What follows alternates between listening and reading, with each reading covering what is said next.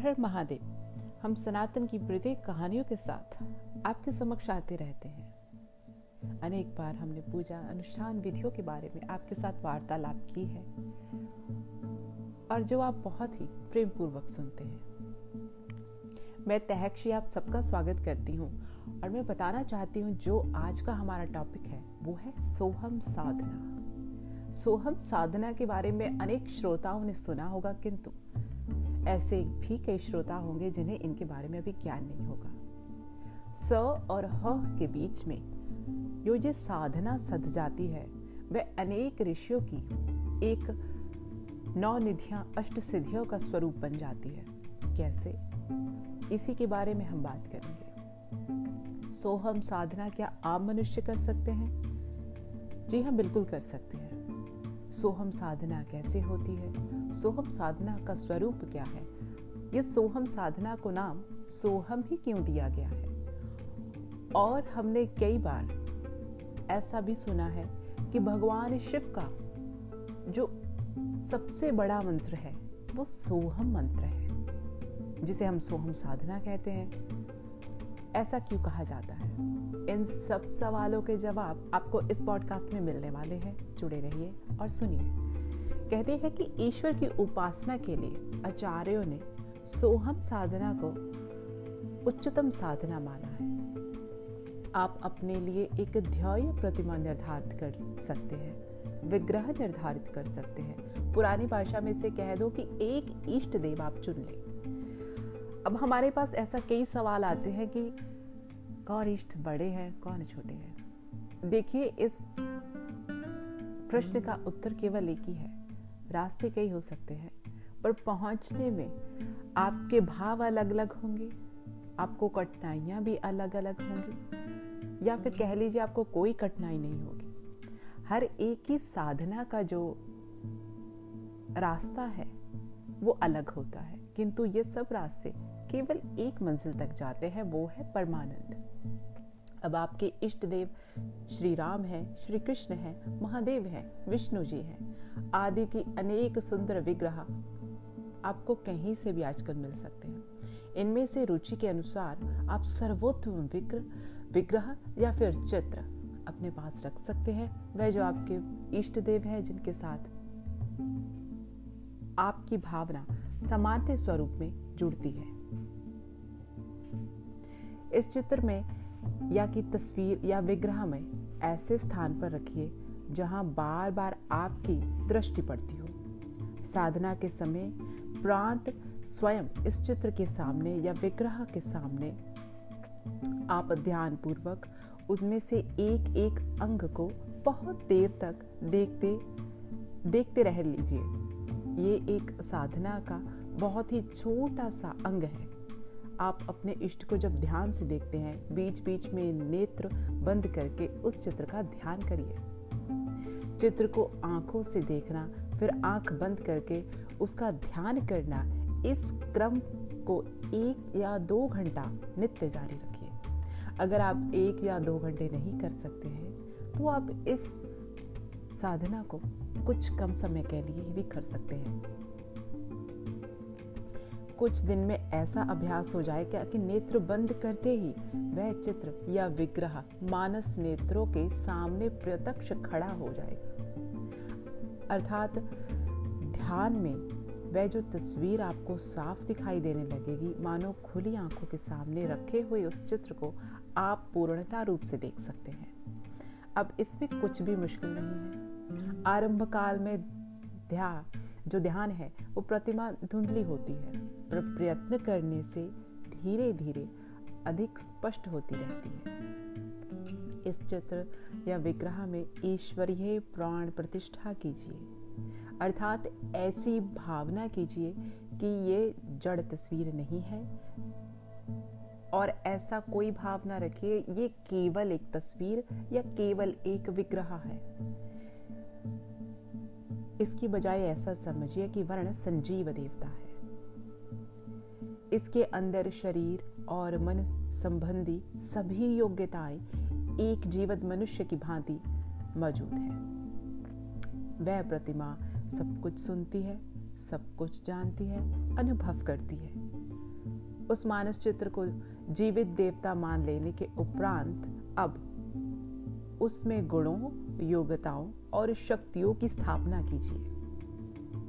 मनुष्य चाहता है कि मेरा शरीर सुदृढ़ गठीला रक्त मास से भरा हुआ गौर वर्ण हो, बड़े नेत्र, लंबी नाक, भरा हुआ चेहरा, हाथ, सुंदर और हमारा शरीर सबसे बड़ी बात, सौंदर्य को लेकर हमेशा तंदुरुस्त रहे। ऐसी कल्पना आप अपने लिए करते हैं हमेशा, जिसे आपका स्वस्थ जो है, संगठित शरीर का उत्तम भावना जितनी आप स्थिर कर सकते हैं उस चित्र में इसी प्रकार आप सम्मिलित कर लीजिए। शारीरिक दृष्टि से सब ऊँची कल्पनाएँ अपने इष्ट देव के साथ जोड़िए, जिन्हें प्राप्त करने की आपकी जो आकांक्षा है, वो बढ़ती रहे। और भी खुलासा इस बात को यूँ समझिए कि कोई देवता आपसे प्रसन्न होकर यह वरदान मांगने के लिए कहे कि तुम जैसा शरीर अपने लिए चाहो, मांग लो। निसंदेह आप उस समय अपनी कल्पना को जितना ऊँचा दड़ा सकेंगे, स्वस्थ, सुंदर शरीर का होना सोच सकते हैं, आप वैसा ही शरीर मांगेंगे। अपने इष्ट देव को ठीक वैसा ही शरीर ध्यान में प्रयत्न करके देखिए। उसके एक अंश को मनमोहक, सुंदर की भावना रखें। अब उस प्रतिमा के मानसिक गुणों की प्राण प्रतिष्ठा आपको करनी है। तामसी और राजसी गुणों को छोड़ दीजिए, क्योंकि किसी भी देव में तामसी और राजसी गुण नहीं होते।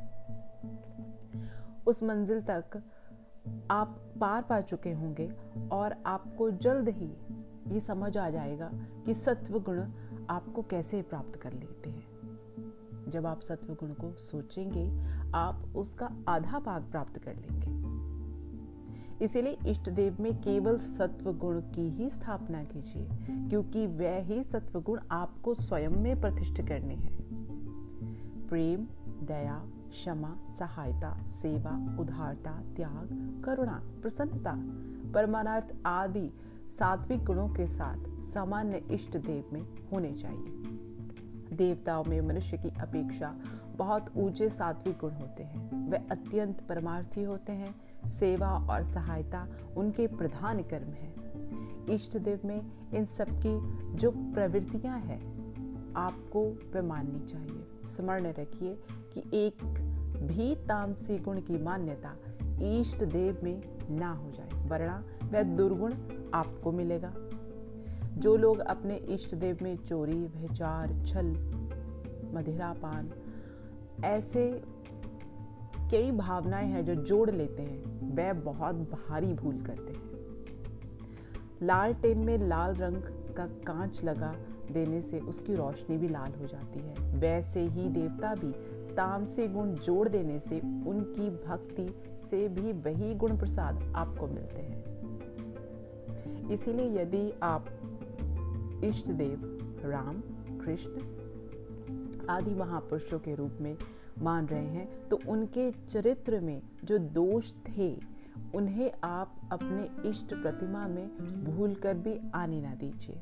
क्योंकि वह केवल उनके जब मानस शरीर में आते हैं तो केवल और केवल आपको सिखाने के लिए वो ऐसी कृष्ण के स्वरूप में जो बाल लीलाएँ हैं, वो एक कहीं ना कहीं किसी ना किसी को बहुत ही उच्च स्तर पर शिक्षा देने के लिए बनाई गई है।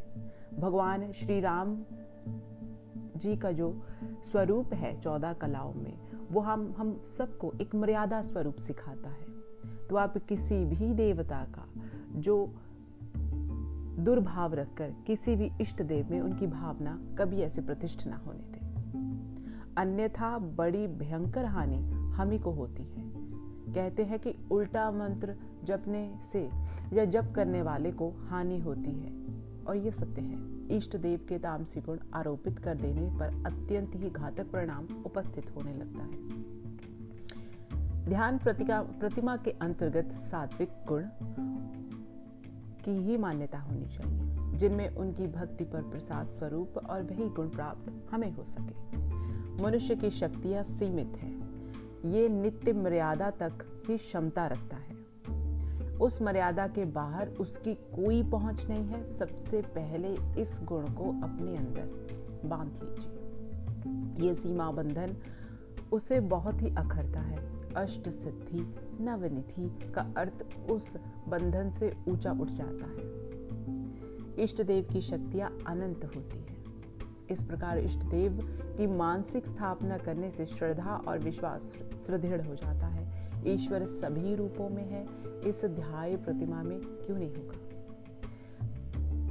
कोई भी दृश्य, अदृश्य पदार्थ ईश्वरीय सत्ता के बिना बनना संभव ही नहीं है। मन में ये श्रद्धा की मूर्ति बना रखने के लिए निर्संदेह ही ईश्वर आपके अंदर समाया हुआ है। ये ईश्वरीय शक्ति के पृथक नहीं है। माना जाता है कि प्रतिमा पूर्ण ईश्वर नहीं है, परंतु ईश्वर तत्व तो उनके अंशों में समूह आवश्यक ही है, जिन्हें हम अपने जीवन के लिए आवश्यक समझते हैं और इच्छा करते हैं कि वो है, वो ही गुण हमारे भीतर भी समाहित हो। कल्पित भूत प्राण घातक बन जाता है, जो कल्पित प्रतिमा का कल्प वृक्ष बन सकती है। कल्पना की हुई इष्ट देव की प्रतिमा निरर्थक ही वर्ण भक्ति उपासना द्वारा आपको मनवाश्चित लाभ दे सकती है। अब बात करते हैं, जिसका आप सब इंतज़ार कर रहे हैं कि सोहम साधना। सोहम साधना के लिए प्रांत काल सूर्य उदय से पूर्व प्रांत काल अथवा दिन छिपे बाद संध्या का जो समय है, वो उत्तम माना जाता है।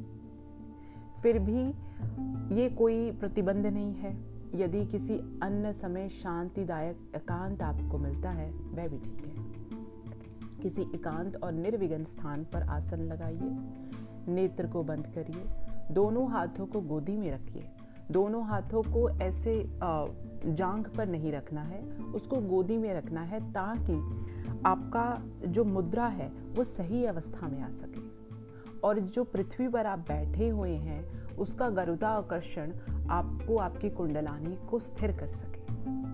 शरीर को इस तरह ढीला कर दीजिए कि किसी अंग पर अनावश्यक दबाव या तनाव बिल्कुल नहीं पड़ना चाहिए। सीधी सादी सरल स्थिति और शांत चित्त बैठकर इष्ट देव को अपने मानसिक प्रदेश मतलब कि ब्राह्मंड में ध्यान में लीजिए। जब ध्यान प्रतिमा मानस नेत्रों के सामने प्रत्यक्ष हो जाती है, तब सांस की चाल पर नासिका का नियंत्रण आरंभ कीजिए। मैं दोबारा इसको बोल रही हूँ कि जब ध्यान प्रतिमा मानस नेत्रों के सामने प्रत्यक्ष हो जाती है, तब सांस की चाल पर नासिका का नियंत्रण आरंभ कर दीजिए। सांस लेने और छोड़ने का ध्यान नासिका से रखें। जिसे हम कह सकते हैं कि अध्यायवेता। इसका भाव है कि नासिका द्वारा जब वायु भीतर जाती है तो सो शब्द सीटी के समान बचता है।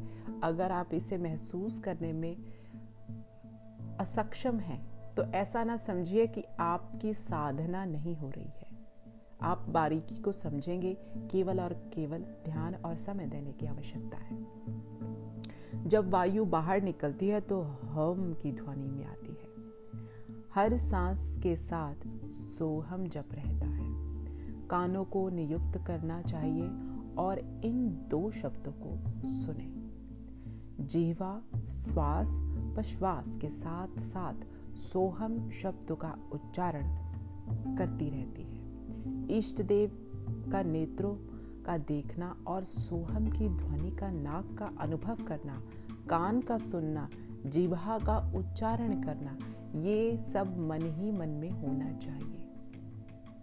ब्रह्मा इंद्रियों को अपना कार्य बंद कर देना चाहिए, पर सूक्ष्म इंद्रियाँ, जिसे हम सूक्ष्म शरीर भी कह देते हैं, उसको उपयुक्त साधना में लगा देना चाहिए। या वो ऐसा कह लीजिए कि वो स्वयं लग जाती है। जब स्पर्श इंद्रियों का काम शेष है, रहता है, सो ध्वनि के साथ इष्ट देव की प्रतिमा को ईश्वर मानकर हम के साथ अपने जीवन को उस प्रतिमा में प्रवेश करने दीजिए। जब तक सो ध्वनि के साथ वायु नासिका द्वारा भीतर प्रवेश करे, तब तक तो इष्ट देव में ईश्वर की मान्यता करे, किंतु जब सांस छोड़े, हम ध्वनि के साथ ऐसी भावना करें कि वर्तमान शरीर को छोड़कर जीव ध्यय प्रतिमा में शरीर में ही व्याप्त हो रहा है। नए जन्म का वही शरीर जीव को प्राप्त हो गया है। उपयुक्त। साधना को सूक्ष्म शरीर की पाँच इंद्रियों एवं मन काम में लग जाता है।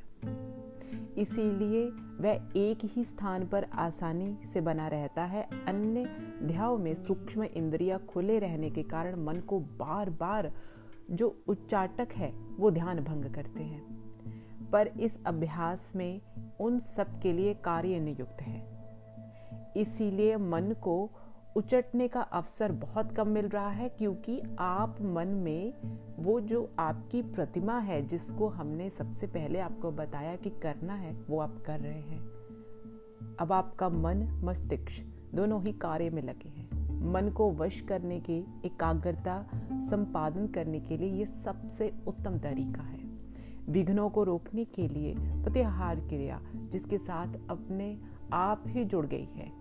धारण, धारणा और ध्यान की जो विधियाँ बताई गई है, इष्ट देव की स्थापना, उनमें सत्य सत्व गुणों की प्राण प्रतिष्ठा, या फिर कह लीजिए प्राण प्रतिष्ठा मतलब धारणा करनी, सूक्ष्म इंद्रियों द्वारा सोहम जप के साथ इष्ट देव का स्मरण करना और उनके साथ अपने संबंध को प्रयत्न कर कर ध्यान कहा जाएगा। ये ध्यान आप इसीलिए लगा रहे हैं क्योंकि आप एक संबंध बना रहे हैं अपने और अपने इष्ट देव में। एक ही मूर्ति में कुछ समय ईश्वर, कुछ समय अपना आत्मभाव अनुभव करने में तदाकारता, तनलीनता और समीपता बढ़ती है। इसमें तो कोई दो राय नहीं है। मानस लोक में जो अनंत अवस्था को या फिर कह लीजिए उन्नत अवस्था को प्राप्त करने का हम प्रयत्न करते हैं। आध्यात्मिक उन्नति के लिए ये साधना आवश्यक के लाभ शत प्रतिशत हमेशा ही अच्छी रहती है। धारणा और ध्यान साधन आरंभिक है। अभ्यास करने में ये क्रम ठीक प्रकार से 10 या 5 मिनट में ही जारी रह सकता है। पीछे समाधि की छाया प्रकट होने लगती है। मन में जब आंतरिक श्रद्धा बढ़ने लगती है मतलब आपके अंदर भाव बढ़ने लगते हैं। वह इष्ट देव में वास्तविकता व रस लेने लगते हैं। तब नासिका, कान, इंद्रियाँ का कार्य छूट जाता है और वो कब छूट जाएगा, आपको स्वयं उस समाधि में पता नहीं चलेगा। वह शिथिल होकर गिर पड़ता है, सांस का गिरना विस्मरण हो जाता है, केवल इष्ट देव का ध्यान रहता है, उसमें एकाकार होने की स्थिति प्रकट होने लगती है। उस साधक इष्ट देव में पूरे मनयोग के साथ आपने वो प्रवेश हुआ अनुभव करते हैं। उसे उच्च शरीर और मन की प्राप्ति का स्वर्गीय अनुभव होता है। एक भिखारी को जैसे अचानक अपना मन चाहा, सुख, सौभाग्य मिल जाए या फिर खुशी में फूला, वह नहीं समाता है। उसी प्रकार साधक भी एक भिक्षु स्वरूप है। जब वह अपनी आकांक्षा किसी विग्रह, मूर्तिमान प्रतिमा के समीप स्थित करता है, वह अना, जैसे कि अनायास ही आनंद विभोर हो जाता है।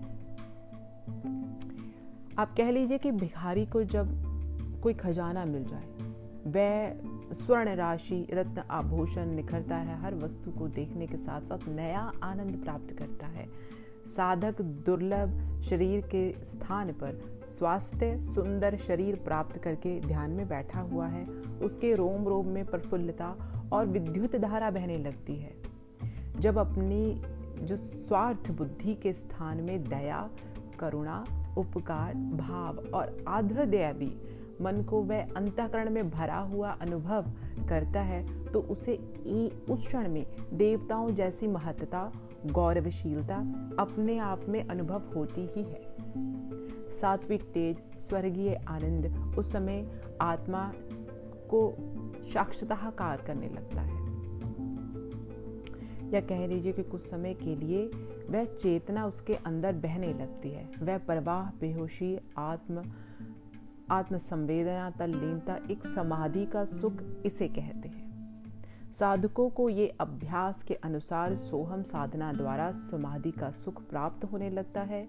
जैसे कि मशीन के पुर्जों में एक बार थोड़ा सा तेल पड़ जाने पर वह बहुत समय तक सरलता पूर्वक चलते रहते हैं।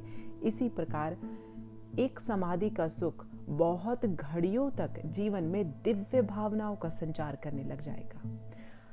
और ऐसे करने से निंदा स्तुति से कई बार हम प्रभावित हो जाते हैं। ये होना बंद हो जाएगा। भक्त अभक्त का भेद बंद हो जाएगा। खुश होकर किसी को सुख देना और नाराज़ होना, किसी को दुख देना, ऐसी जो हमारी भावनाएँ रहती हैं। प्राणी मात्र में कर्म फल की कठोर व्यवस्था के साथ बांधकर उन्हें अपनी करणी का फल पाते रहने के लिए ही ये षड्यंत्र छूट जाता है। सब मनुष्य में कर्म स्वतंत्र में हस्तक्षेप नहीं करता, फिर भी प्रार्थना पूजा निरर्थक नहीं है। उपासना एक प्रकार से पौरुष है, मानसिक व्यायाम है, जिसकी सहायता से हम उन्नति के मार्ग पर बढ़ सकते हैं और इसकी सहायता लेकर हम अपने शरीर को ही नहीं, मन को भी विकारों से दूर हटा सकते हैं। आध्यात्मिक उन्नति कर सकते हैं प्रत्न पौरुष का फल। अथवा ईश्वरीय कृपा एक ही वस्तु है। शब्द रचना दो प्रकार की है, परंतु भावार्थ एक ही है और वह भावार्थ सबसे बड़ा है। इस प्रकार आप सोहम साधना में तल्लीन रह सकते हैं। हम सोहम साधना के बारे में कुछ और नई चीज़ों के साथ आपके साथ एक बार फिर से आएँगे। तब तक के लिए हर हर महादेव।